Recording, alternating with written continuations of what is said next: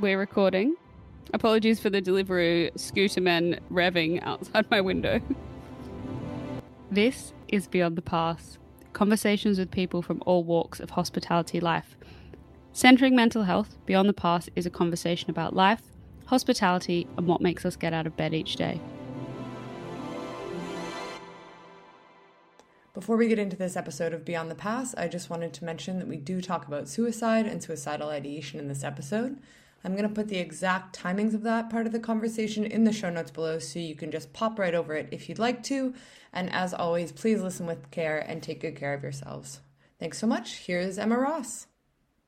Welcome back to Beyond the Pass. I am so excited to be chatting with Emma Ross. Emma began working in restaurants in front of house and then transitioned to pursuing a career on super yachts, working her way up to be head chef while traveling the globe over a 15 year period. After settling down full time in London and continuing to chef, she made a career change and became a fully qualified mental health first aid instructor. Emma delivers training for us at Kelly's Cause and also her own organization, Seas the Mind, which supports the mental health of those working at sea. I just want to start by asking you what motivated you to move from life on land, working in restaurants, doing a degree in psychology, to then being like a life at sea, boats, Yahoo. Where did that inspiration come from? Um, honestly, a girlfriend of mine was doing it and sending me loads of photos of her in kind of glamorous locations. And after university, I had started a job at like 90, no, it must have been about 21. And yeah, I just, it felt like real life was kind of coming in too much at me. And she was living and I thought I should be living the dream as well. So I went over just to kind of explore. I think in my head, my intention was it's almost going to be like a gap year. Like I'd done the studying, I'd really committed to everything, I'd done everything I was meant to do, ticked all the boxes, and now this year was for me. And yeah, one year turned into 15, and I just kept going and going and going. And when you arrived on the boat, had you spent time on boats before, or were you really just thrown in? No, so I had zero kind of lots boats sailing. Um, I went the motorboat route, which is slightly easier for you to get your first job on. No sailing required, no experience required. It's like, can you clean a toilet? Uh, do you look good in a skirt? And you got the job. do you look good in a skirt? Um. How did you, when you sort of started out? How did you end up being in the kitchen? And you worked in kitchens before, or like what was the journey sort of to the galley?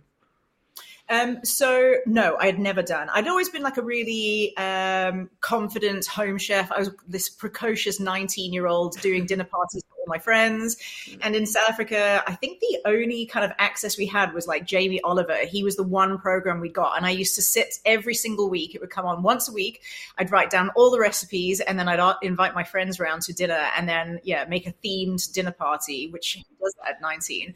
Um, so kind of following on from that, I went into front of house, uh, which is called stewardessing on yachts. And it was when one of the chefs took a, a holiday. The captain didn't want to fly a new chef in, just kind of budget and like a kind of ease thing, and asked if anyone would like to kind of step up. And I was like, this is my chance, this is my gap. And I absolutely loved being in the galley. And that kind of cemented the fact that I wanted to be cooking food for people. I didn't want to be kind of, you know, cleaning toilets and doing service forever and ever. Amen. So I then started just accumulating courses. I was self taught um, and and wherever I went in the Mediterranean, if we were in France or Cannes or Palma, I would go and enlist in a two, three day cooking course using local products and then just use that knowledge and kind of, yeah, I built on my knowledge as I traveled. It's an amazing education to be able to learn with the ingredients that you're actually going to use. Yeah, absolutely. And I was like, I was kind of obviously getting inspiration from these world class chefs who were leagues above me.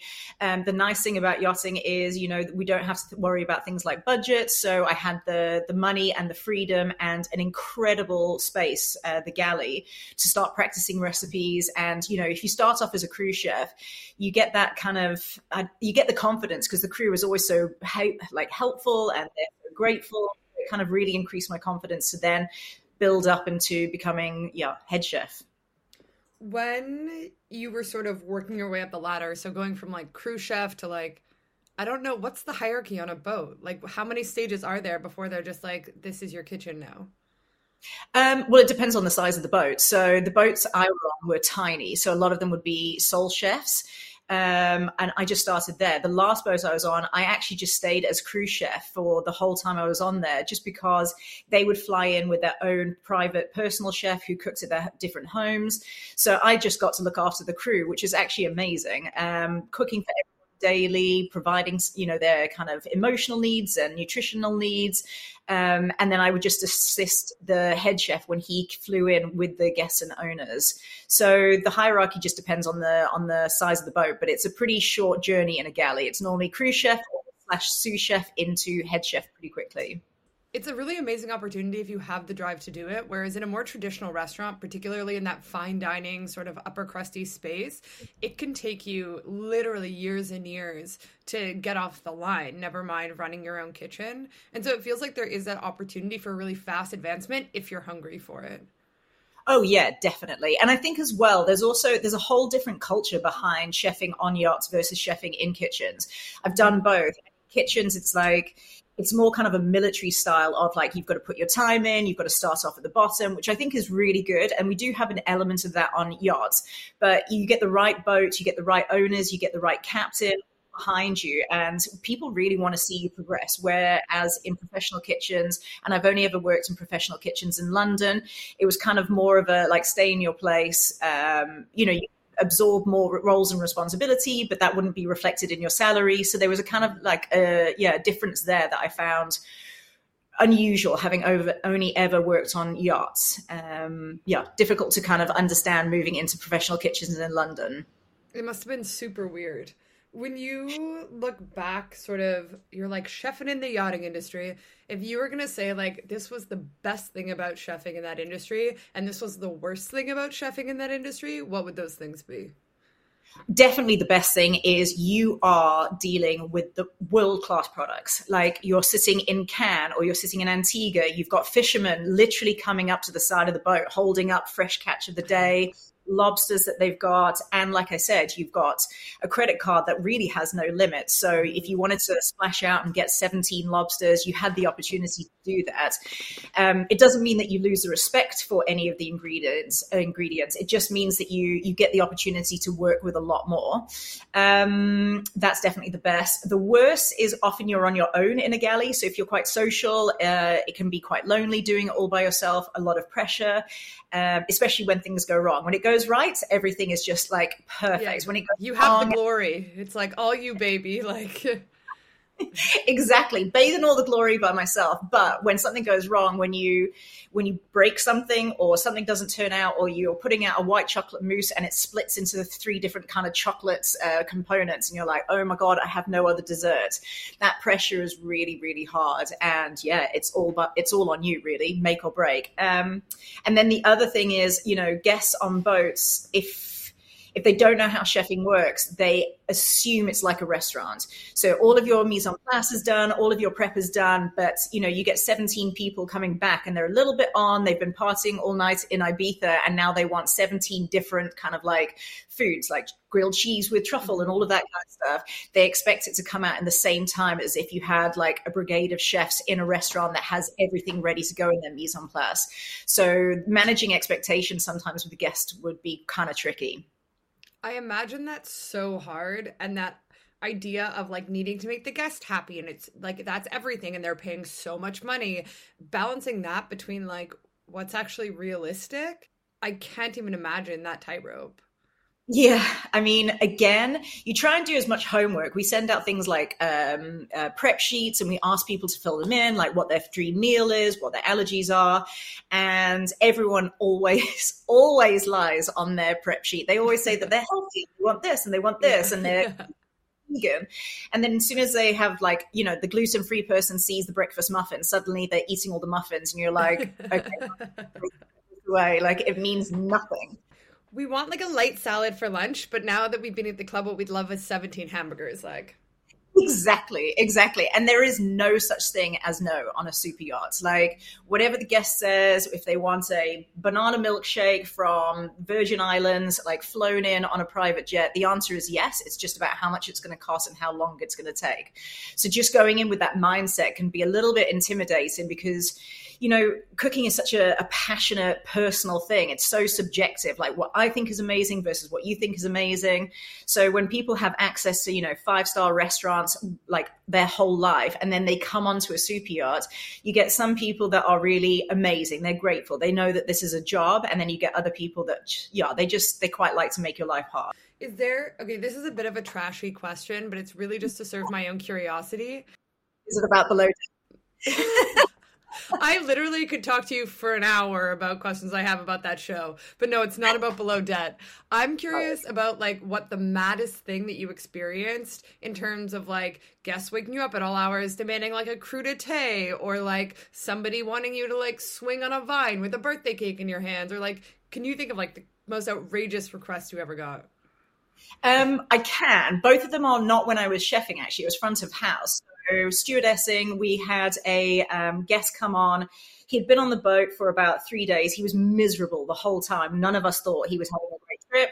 And um, we went into the into the salon, the Sky Lounge, and he had been sitting on these same chairs for three days. And he walked in and just decided, like, and I'm at the stage where I'm like, you know, doing water and bread, which is just before the show, like if you're doing water and bread, you tell them on the radio, like, Jess, Jess, water and bread's going out. So then she knows to start getting the, you know, everything that's hot, getting plated up. And it's it's a process. It takes time when there's only one chef and there's 12 guests.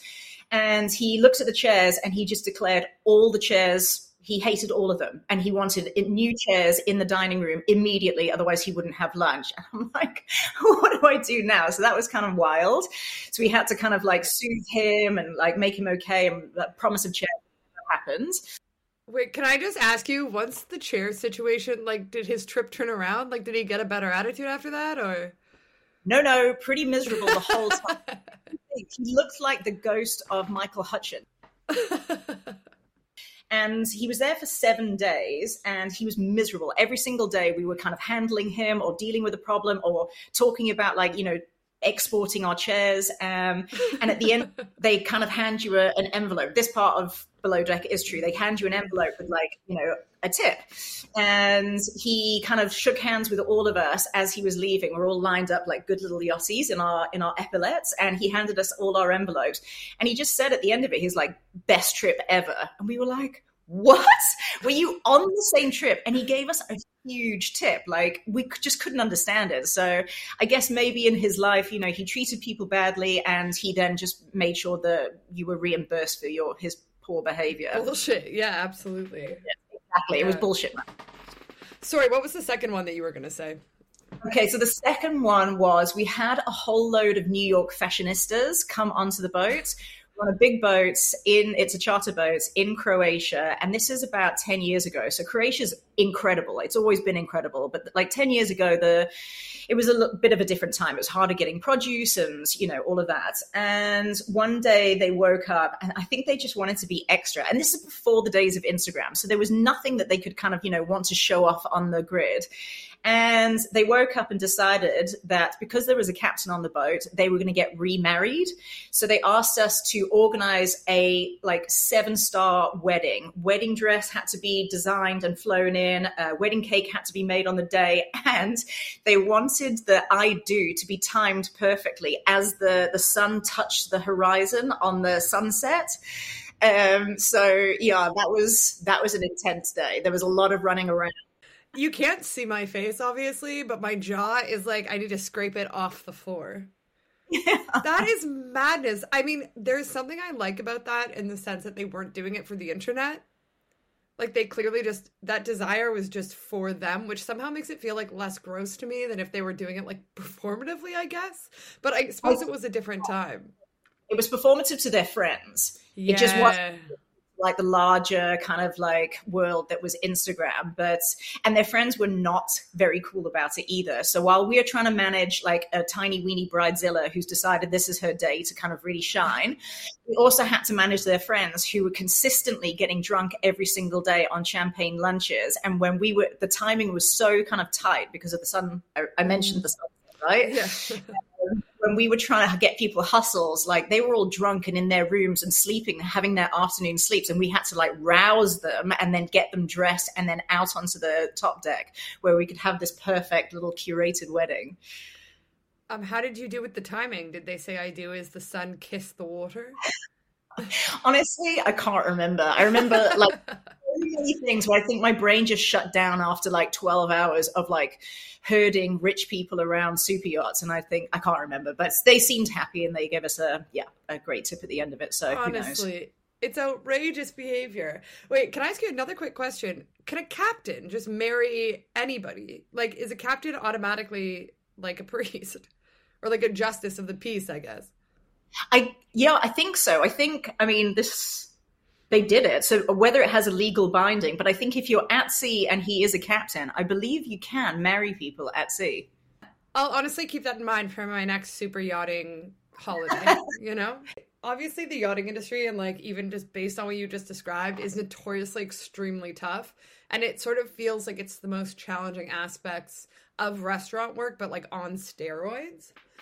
How or when I suppose did you start to register the impact of working in that environment and living in that environment? Yeah, that's a good question. I think I think when life is going well, even though you've probably got issues bubbling under the surface, if you've got a great team and you're earning great money, um, service industry people, I think, are some of the most brilliant people in the world. Like we're always putting other people's needs first, um, but that means that we don't always address our needs. Um, I think when when I got onto a boat that was really unhealthy, I think I then had to take a step back. I wasn't kind of part of the hedonistic, lovely life that you know you always see about yachts, like drinking every night in fabulous places with gorgeous people um, in bikinis, like most of the time. It's when I got onto a really bad boat and I saw that it was kind of being mismanaged in a massive way that I kind of took a, a step back. Um, and then when it wasn't handled kind of well, it, it, resulted in me having a breakdown and having to leave the boat. Um, and then I think with doing therapy and speaking to individuals and looking at the whole industry with a kind of a self care lens on, um, I think my whole understanding shifted. And i realized that actually what yachting was taking from me was more than what i was getting from it. Um, and that changed my whole perspective a lot it's also because that and i mean we sort of touched on it before but that like meeting the demands of the guest is like priority number one and so self-sacrifice would be the name of the game right it doesn't matter if you're hungry or tired or like you can't get new chairs for the dining room guest demands are like that's what's met and i imagine there's very little energy or time to ever consider prioritizing yourself first. Like, because you've just been conditioned to put yourself second over and over and over again in this really extreme way. Yeah, absolutely. And there is no escape. Like at the end of a shift, even if you've done a double in London, you still get to go home, you still get to mm. close the door in your apartment, be with your friends, your family, your flatmates, your lover, your husband, your wife, your kids. And that's your actual tribe. When you're on a yacht, you never get to get off that yacht. You know, if someone has kind of irritated you throughout the day, you have to go to bed with them if you share a cabin. You wake up and have breakfast with them. You have lunch with them. You have dinner with them. You work all day with them. You go out with them. You go drinking with them. You go on holidays sometimes with them. So, yeah, there's, I think that kind of level of, um, extremism uh, just contributes to like mental health deteriorating in different ways. When it's good, it's probably one of the best jobs in the world. You know, like uh, kind of doing amazing service where everything's gone right and everything is slick and everyone was kind of like helping each other. Like there's no better feeling than kind of delivering an amazing product.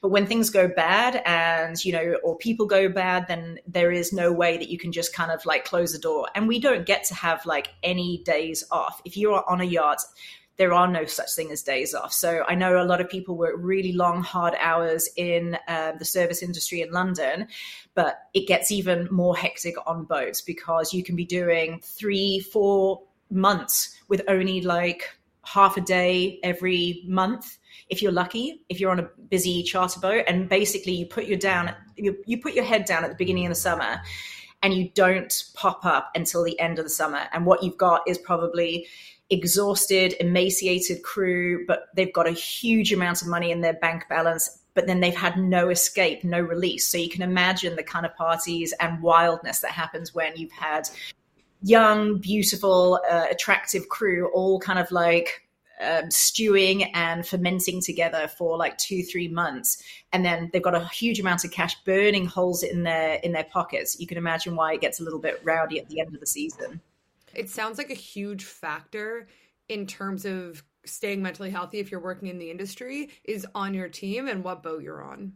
And that if you're managed by i mean this is true everywhere isn't it? But if you're managed by good people you've got good coworkers those are great environments and it's way more survivable. And then if you're in that negative environment it just goes downhill so quickly. Is there sort of an unofficial like whisper network in terms of knowing what you're getting yourself into or is it very much like show up on the day and then you find out who these people are i mean when you get into the industry you're you have no experience and you have no contact it, it really is. And you, you're so desperate to get your foot in the door that most people will take any job just so they can get some kind of security and get something on their CV. So you're probably the most vulnerable when you join you're young, you're away from home, sometimes for the first time, and you have no kind of no understanding of like who you're getting hired by. So that really is kind of it's the wild, wild west. Mm-hmm. Um, it's getting a little bit better now, but then as you kind of grow, as your network grows, as you build, you then start to reach out like, hey, I've got a job offer from this boat. Has anyone kind of like worked with them before? And with the rise of like social media and WhatsApp, you get these groups like chef groups or chicks or South Africans in yachting whatever it is, these kind of bespoke groups. And asking people like for intel on there is normally quite helpful. But yeah, you can be very, very vulnerable. Um, and I've seen it time and time again, you know, um, what I would deem as irresponsible, um, even dangerous captains kind of get fired from a boat for a whole plethora of things. It can be um, sexual harassment, um, it can be doing drugs, it can be alcoholism, and they just disappear and then boop, they pop up and they've got another job on another boat and they're earning huge amounts of salaries and again in charge of people's lives and safeties on boats. And that happens way too much for my liking. And is there any kind of system in place where you'd be sort of blacklisted from the industry? Um, it depends who you are. Once you have um, the kind of once you have, I would say the the power of being a captain. If you've got that title and you've done the the courses and you've networked, I think it's way harder for you to kind of get blacklisted. I don't know anyone that's blacklisted. But if you are a young first stewardess, green stewie, green deckhand, then all it takes is a couple of bad uh, CV kind of uh, referrals or references, and then you're pretty much kind of frozen out. If you are problematic or if you are like you cause trouble, and that normally means an authority or you're a little bit too like chatty or it's not normally for the usual misdeeds like you i mean on boats it's so different to normal life. I mean, probably the closest relationship is not necessarily oils and Rick, but maybe so. But like service, you can turn up hungover to work, as long as you are a warm body that can do your job. Like you will get given chance and chance and chance again, which yeah is kind of amazing for a lot of people, but obviously allows kind of little things to kind of worm their way into the industry. It's definitely getting more professional now with the rise of management companies and DPA. There's services out there like ISWAN and Nautilus who are like unions that can help you. But yeah, we're we're a few steps behind the rest of the world, I would say. What would you say are the biggest barriers to finding support? If you find yourself on a boat and you're not doing well, you know that you need some help what stops people from reaching out? And is it also about sort of lack of resources or even language around it? Definitely lack of resources, um, stigma, discrimination, like everything in the world.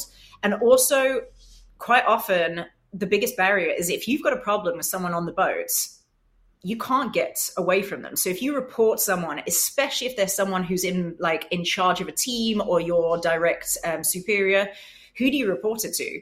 You report to someone and then you have to kind of, you know, still work in that environment. And if you're in the middle of the ocean, in the middle of a crossing, in the middle of a summer season, it's really tough to kind of like stand up to someone who's more powerful than you and then carry on living and working with them.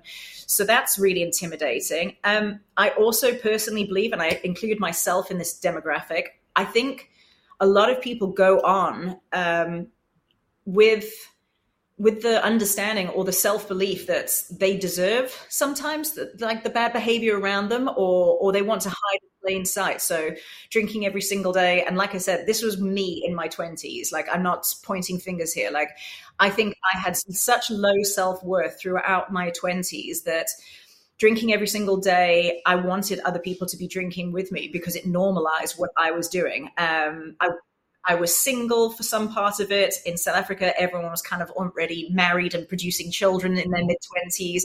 I felt very other in South Africa, and I didn't feel that in yachting where I could be like you know posing around jumping on and off super yachts um, drinking every single day without anyone judging i mean the boats buy alcohol for the crew like we get an alcohol allowance so you know you open up a fridge any fridge on a boat you'll see beer, wine, rosé, red wine, and it's all bought for you. Um, so there was a lot of uh, bad behavior and misdeeds that I did personally myself, and I think that I was hiding in plain sight, and I was looking for other people to kind of normalize. Water finds its own level, is I think the saying.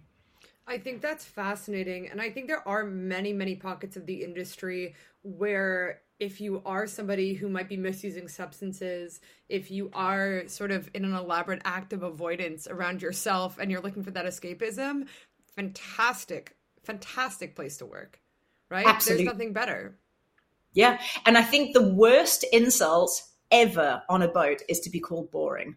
Like you can be a drunk, be an alcoholic, you can be whatever. But if you are lazy or you are boring, you're pretty much dead to the industry. What the industry wants is young, good looking, Colgate smile human beings, like I said, who look good in the sport and who are able to kind of drink from 5 p.m. until 3 a.m. and still get up, put their skort on, do a whole day's work and be like chipper and cheerful. Like that's always the description that goes with uh, stewardesses, you know, cheerful and chirpy and all of those things. So yeah, it's, it's an industry that has very much been carved out and and designed that way. Why, like, what is the advantage to that for the industry? I think if you are, if you, ha- okay, so this is me personally. I think if you have no self worth and you put yourself in a service industry, like, I hid behind the fact that I was really good at my job. Um, I didn't believe I deserved any better personally, so that I could then give everything, all of my efforts, all of my time, all of my resources, like everything to yachting. I would be the perfect stewardess. And again, like I said, because there were so many people that looked like me and had the same kind of like probably the same issues as me, we it, was this kind of like fun, dysfunctional like AA uh. We're all kind of dealing with something, and I think seafarers have been running away from real life since there have been boats. You think about like where seafaring came from. Sailors would come down to London, they would leave their their friends and family, they would get on boats, and it's still like it's still really dangerous. Going across an ocean will always remain dangerous. You know, you've got to think about fires on board, you've got to think about deaths on board. If you have a simple like if I cut myself in the galley and it's a, you know, an arterial bleed, if I'm in the middle of the Atlantic, there are no ambulances and no helicopters that can get to me.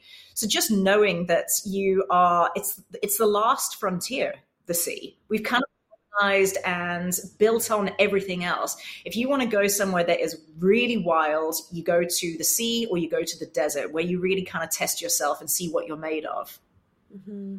It's interesting how, in that sense of like who is attracted to that, and I think particularly because of the age of so many of the folks working in the industry, the it's very very easy to exploit people who have a combination of like low self-esteem, a very good work ethic and a little bit of a death drive. Like Oh my god, you could just put that together as like a job description. I can just see yachting pages. Are you young? Are you gorgeous? Do you have? Low self-esteem is for you. I mean, you're absolutely right. They're simultaneously the strongest and potentially most vulnerable people I know. Um, but yeah, I think the the industry does benefit from your vulnerability. I mean, you are in, you're inheriting young people uh, away from their friends and family, so there's no there's no one that kind of knows that person intimately that can track their drinking or can track their downfall, track their like mental health uh, journey and then start to flag it. And in a lot of cases, my own included, like I was running away from a certain part of my family, um, and I didn't find, I didn't find my family like a place of safety and kind of comfort. So I wanted to run away from that. I found that safety and that comfort with other yachties who also had issues from home. That's why we ran away to sea, really. And in some ways, there's something really beautiful about the solidarity and to see people that have your own story and you're not odd. And these are people that have a lot of shared experience. And so it does feel as though there is despite all of the the madness and sort of the instability of that experience there would also be a great deal of yeah support solidarity love and community even though it's a little bit bananas. Yeah absolutely. And i think it is the crazy things that bond you. Like you're forged mm-hmm. in fire. Friendships are forged in fire when it comes to to yachting. And my three or four kind of longest friends are all from yachting. And you know the stories that we tell the things that we survived um, that kind of bonds us together. And no one would really understand it unless you've done it. Mm-hmm. and i'm really proud of the things that i've done you know when it comes to crossings the th- I look back and I'm just like, wow, you were so brave. Like I took the last of my money. I actually won a competition that allowed me to fly to um, Antibes in France. I didn't even have enough money to do that. When I won this competition, I was like, bam, I'm putting it all on red and I've got myself a flight. And like I look back at at how brave I was. I arrived with like 100 euros. I was eating dry cereal because my money had to go to drinking in bars where you could like chat to people and find out if there was day work and jobs. So I couldn't even afford milk. I would eat dry cereal every single day. And I remember when I was down to like I think the last of my money, I was like, if I don't get a job today, I'm gonna have to like my dad will have to send me money and fly me home and all of that kind of stuff. I got one day of day work, which gave me another two days, and I got my first job on that second day.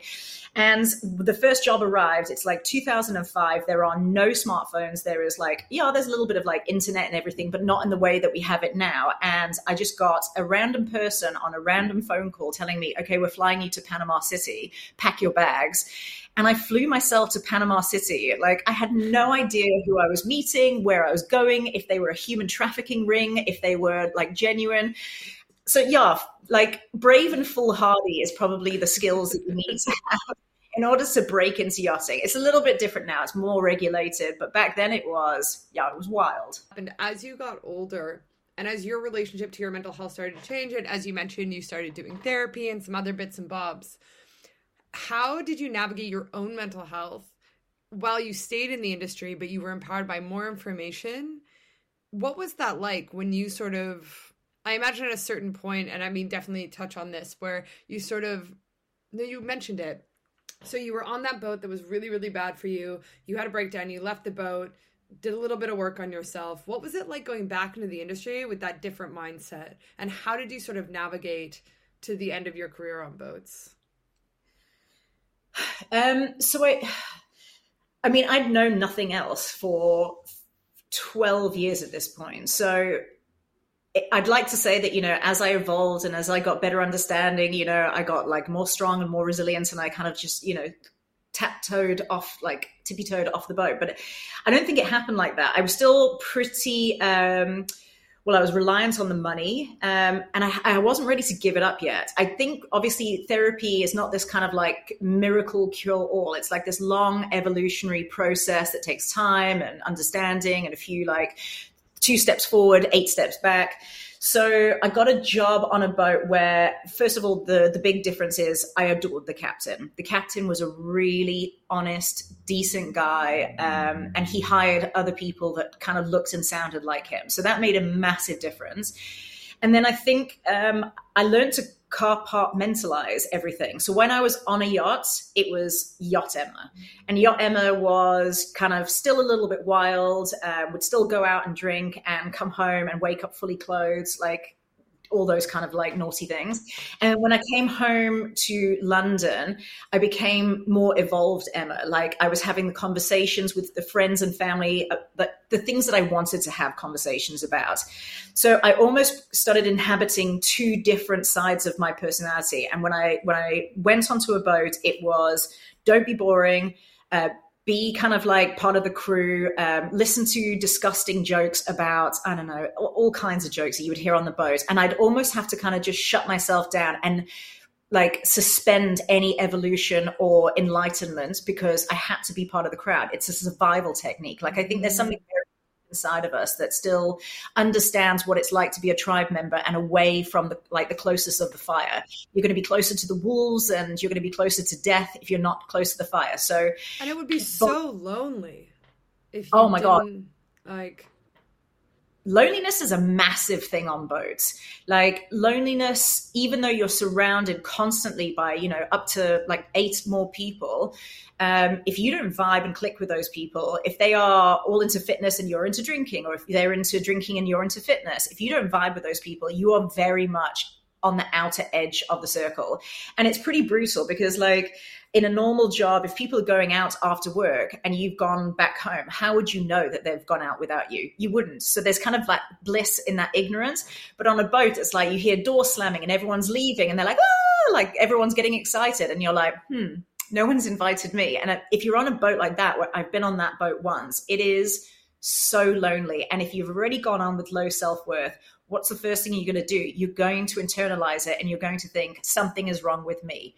And if you do do that, you're either going to kind of, you know, really become depressed and more introverted, or which I think is just as dangerous, you're going to become an inauthentic version of yourself. You're going to become this person that doesn't mind the racist, homophobic, sexist jokes and pretends to laugh at those kind of jokes just to get acceptance. And I think for me, as I got older and as I got a bit more kind of therapy, I found the difference between Emmas harder and harder to reconcile. And then as my friendships in London and as my life grew in London, and I was having these really brilliant, intelligent, nuanced conversations that I was missing so much on boats, it then actually became that I was doing them, my friends, a disservice. I was okay abandoning myself because that was my choice, but having to listen to something that I knew I couldn't tolerate in London, Emma there was a, there was a breaking point, and I think that's mm. actually I'm I'm better at sticking up for my friends than I am for myself, and I think mm. that's what got me kind of on the path out and thinking about an exit strategy. It's kind of depressing that it isn't possible to when I say take care of yourself, I mean figure out how to live authentically, how to respect your own values, how to figure out all that stuff, how to like live by what your true core beliefs are. That that seems like almost an impossibility if you have a life at sea or if you're working in the yachting industry. And that it really isn't possible if you are somebody that takes your mental health seriously to survive and thrive within the industry. Is that do you think that's accurate? Yeah, I think that's very accurate. And also there's no there's no value on a boat in individualism. You are a team, you're a unit. Mm-hmm. There's a hive mm. mind. I've even watched like I've been on boats where girls start to dress like each other. Like it's just this kind of it's this it taps into your survival instinct to kind of be part of the tribe, be part of the gang, and exploits it to such a point. And unfortunately, you know, I hope that as we get more professional and more training um, into the industry, that we'll kind of raise the bar of what's allowed and what's kind of accepted on boats. But at the moment, the if you go into any kind of group of people, I mean, we've seen what happens on Twitter, right? All of the kind of like global um, kind of meeting places, you get enough people in a room, you'll get trolls, and you'll just get like one person that starts a conversation and that spins out of control. And I think to a certain extent, they, these are like little mini kind of like Twitter forums, um, each boat. When you transitioned into mental health advocacy, were you always in the back of your mind thinking about bringing what you learned as a mental health facilitator, as a trainer, as an advocate back into the yachting industry? Or was your plan to sort of have a clean break and not look behind you? When I first found out about it, I was kind of in my head, I was thinking it was going to be chefs, it was going to be London, it was going to be my exit strategy. And obviously, the, the introduction I had with Kelly's cause, I was like, brilliant. I found something I believe in, something that I can see makes a difference, and I'm going to be helping chefs like me. But it wasn't long until I realized actually this is really perfect for yachting. Um, we already have this kind of framework called the STCW, which you have to do in order for you to be a seafarer, whether that's on super yachts, uh, cargo ships, anything, uh, fishing boats, you have to do your STCW. So that gives you um, brilliant, brilliant skills that I think everyone in the world should have. It gives you firefighting skills, uh, sea survival, and first aid. And while I was kind of teaching mental health first aid and while I was learning, I was just like, all this takes is like, it just, we need to increase that bubble to just include mental health first aid. The mm-hmm. framework is already there. And I think yachties are some of the most incredible, self resilient um, human beings on the planet. I mean, what other kind of industry would you have all of those skills? Um, on a boat and we really drill them. We like we practice them every single month until you know your kind of what fire extinguishers to use and how to get someone onto a um, like a helicopter in this like from the sea and all of that kind of stuff. And yeah i just I suddenly realized that I didn't want to turn my back on the industry at all. I love the industry. It's given me my best friends. It's given me the opportunity to buy, you know, houses. Um, it's given me travels that I couldn't have afforded. And actually, what I needed to do and what I wanted to do was leave the industry better than I found it. And that's why kind of Seas the Mind came into my head. What has been sort of the biggest surprise as, you, as you've gone back and started training yachties? Has there been something that surprises you about that experience? Or has it been as um challenging perhaps or as wonderful perhaps as you assumed it would be? Okay so the difference is we have courses that are mandated so we have to do them. Um, the people that i've been training are people that want to do it. So i've already got half the work cut out for me. The people mm-hmm. that don't mental health or don't think it has a place on boats are not booking my courses. So the people who are are already kind of believers. They want to have a difference. They want to have the conversations I'm having. So every single training group has just been pretty inspirational. Like the stories that come out over the training are simultaneously heartbreaking, devastating. Like, I just can't believe people have done so much of this kind of like life on their own or feeling on their own. But then there's also all this kind of empowerment, all these like teams coming together, all this chatter on Instagram and people starting to talk about it. And being part of that ride is pretty wild yeah, I haven't touched wood so far. I haven't had any negativity. Um, the kind of every single training course I've ever had has had a like the repetition of a few things in the feedback. Um, this should be mandated. This should be mandatory for all people. And I feel so empowered now that I know I can help myself and others. And that's been every single feedback I've ever had, which is kind of wild and brilliant.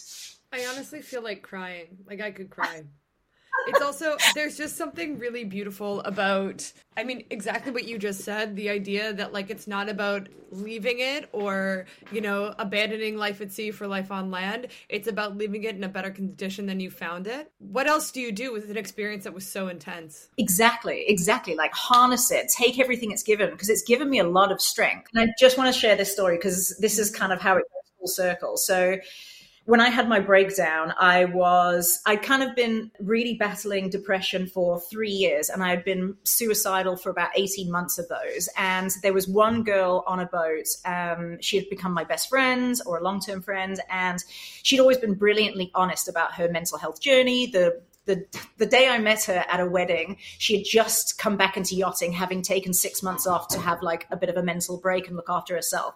Which ten years ago, no one was ever admitting to that. She was kind of like a female Russell Brand. She was brilliant, erudite, gorgeous, confident, and she was really okay being vulnerable and telling you know me that she had gone through this. So fast forward, I've kind of I'm going through the worst time in my life, and I just can't talk to anyone. I can't talk to my friends. I can't talk to my family. I think it's all in my head. There's only one person I can think it's okay to talk to, and it's that's the person who was so honest and brilliant. And so when I've told her that. I was thinking about killing myself. She was so incredible. I think she actually asked me first. She said, "Are you thinking about um, uh, like ending your life?" And I was like, "Yeah, I am actually."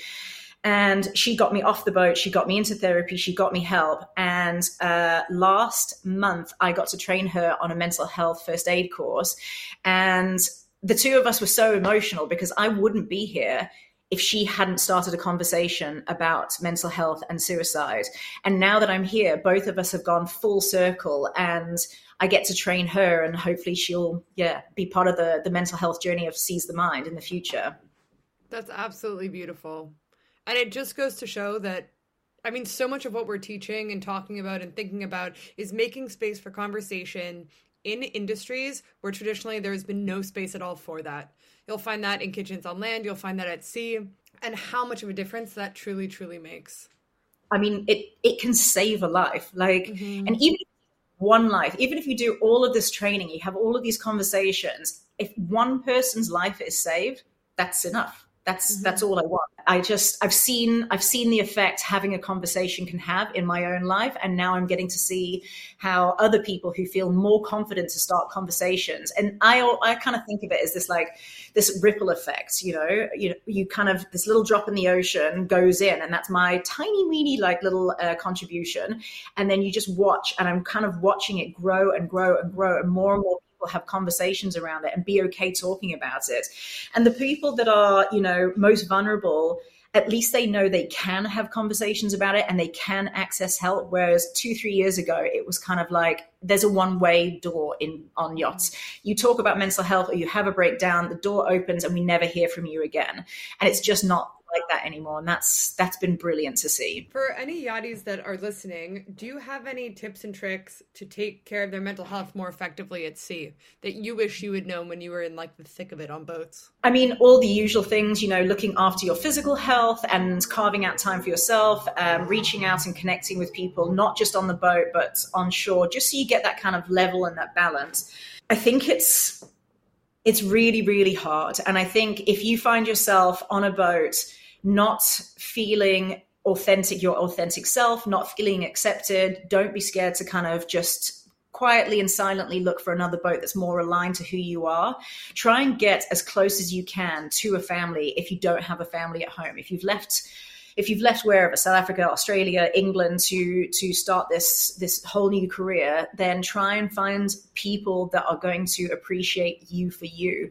And if you don't find it, move on and find another boat that does, because there's always going to be a boat out there that does kind of like vibe with you. It's so hard. It's so hard. There's like there's a million different things that can help, but there's not one kind of fix all. It would just be to prioritize yourself, which is the it doesn't work because it's if you're getting onto yachts that's that's the antithesis of what we're told to do. I think that that's a great answer. So like if inherently it's going to be self-sacrificing it's inherently going to be sort of like a group thinky community for lack of a better word energy where you give it all away to other people whether that's the people you're working with or the guests or whoever that who you're giving yourself to is the thing that will make the difference. Yeah. So the industry you you can't change that element of self-sacrifice. You're never going to change the fact that like you have to sort of give up your skin to be successful. So if you're thoughtful and conscious about where you're doing that, that's the thing that can really protect you, I imagine. Yeah, definitely. I think a, a, better way of putting it is, you know, the job and the industry will always empty your tank. You have to accept that. You know, in service, your tank will always be empty. So then figure out or find a boat that fills your tank up on the downtimes, whether that's through the crew or through your own kind of like, I hate using the word journey, but if that's through your own journey or looking after yourself, find ways to fill up your own tanks in between so that you kind of get some level of balance because you cannot run on an empty tank over and over again. We just you break and burn out. That is fantastic advice. Um, Emma, the work you're doing is so fantastic, and I'm so excited to see Seas the Mind just grow and grow and grow. Um, before I let you go, I want to do a little quick fire. Ooh, go. I know, isn't it thrilling? If you could only go to one London restaurant for the rest of your life, what London restaurant would that be? Palomar or Barbary. Favorite dessert? Cheese board. Be- best item on the menu at McDonald's? Chicken nuggets. What's your What's your favorite view in London? Ooh, the view from my bed. I like looking out. um, who is your dream dinner guest? Uh, Jon Stewart from The Daily Show, the old host of The Daily Show. Intelligent, polite, love him. Yes. Um, before I let you back into the rest of your day, where can people find Seas the Mind? Where can people find you? All the usual kind of channels. Uh, we have an Instagram page at Seas the Mind. Um, so feel free to follow us and see where all of our trainings are coming up. We uh, run trainings in person and most of the yachting centers. So we have trainings coming out of Fort Lauderdale, Palma, Antibes, um, looking at expanding to Antigua as well. And then we do all of the online trainings. But all of the info is on our website, www.seasthemind.co.uk. Fabulous. Um, Emma, thank you again for sitting down and being so vulnerable and just bringing such an important message. When we think about chefs, we forget that they're in the middle of the ocean also, you know? exactly, exactly. Well, thank you so much for the opportunity. It's been great chatting to you. And yeah, I love this podcast. So I will be listening to more, not to this one. I won't be listening to this voice, but I love all the content that you're putting out and all the work that you kind of we do as a team. So thanks for the opportunity. Uh, thank you so much. We'll talk to you soon. Beyond the Pass is produced by Kelly's Cause Foundation. For more information about Kelly's Cause, please head to kellyscause.com or find us on Instagram at Kelly's Cause.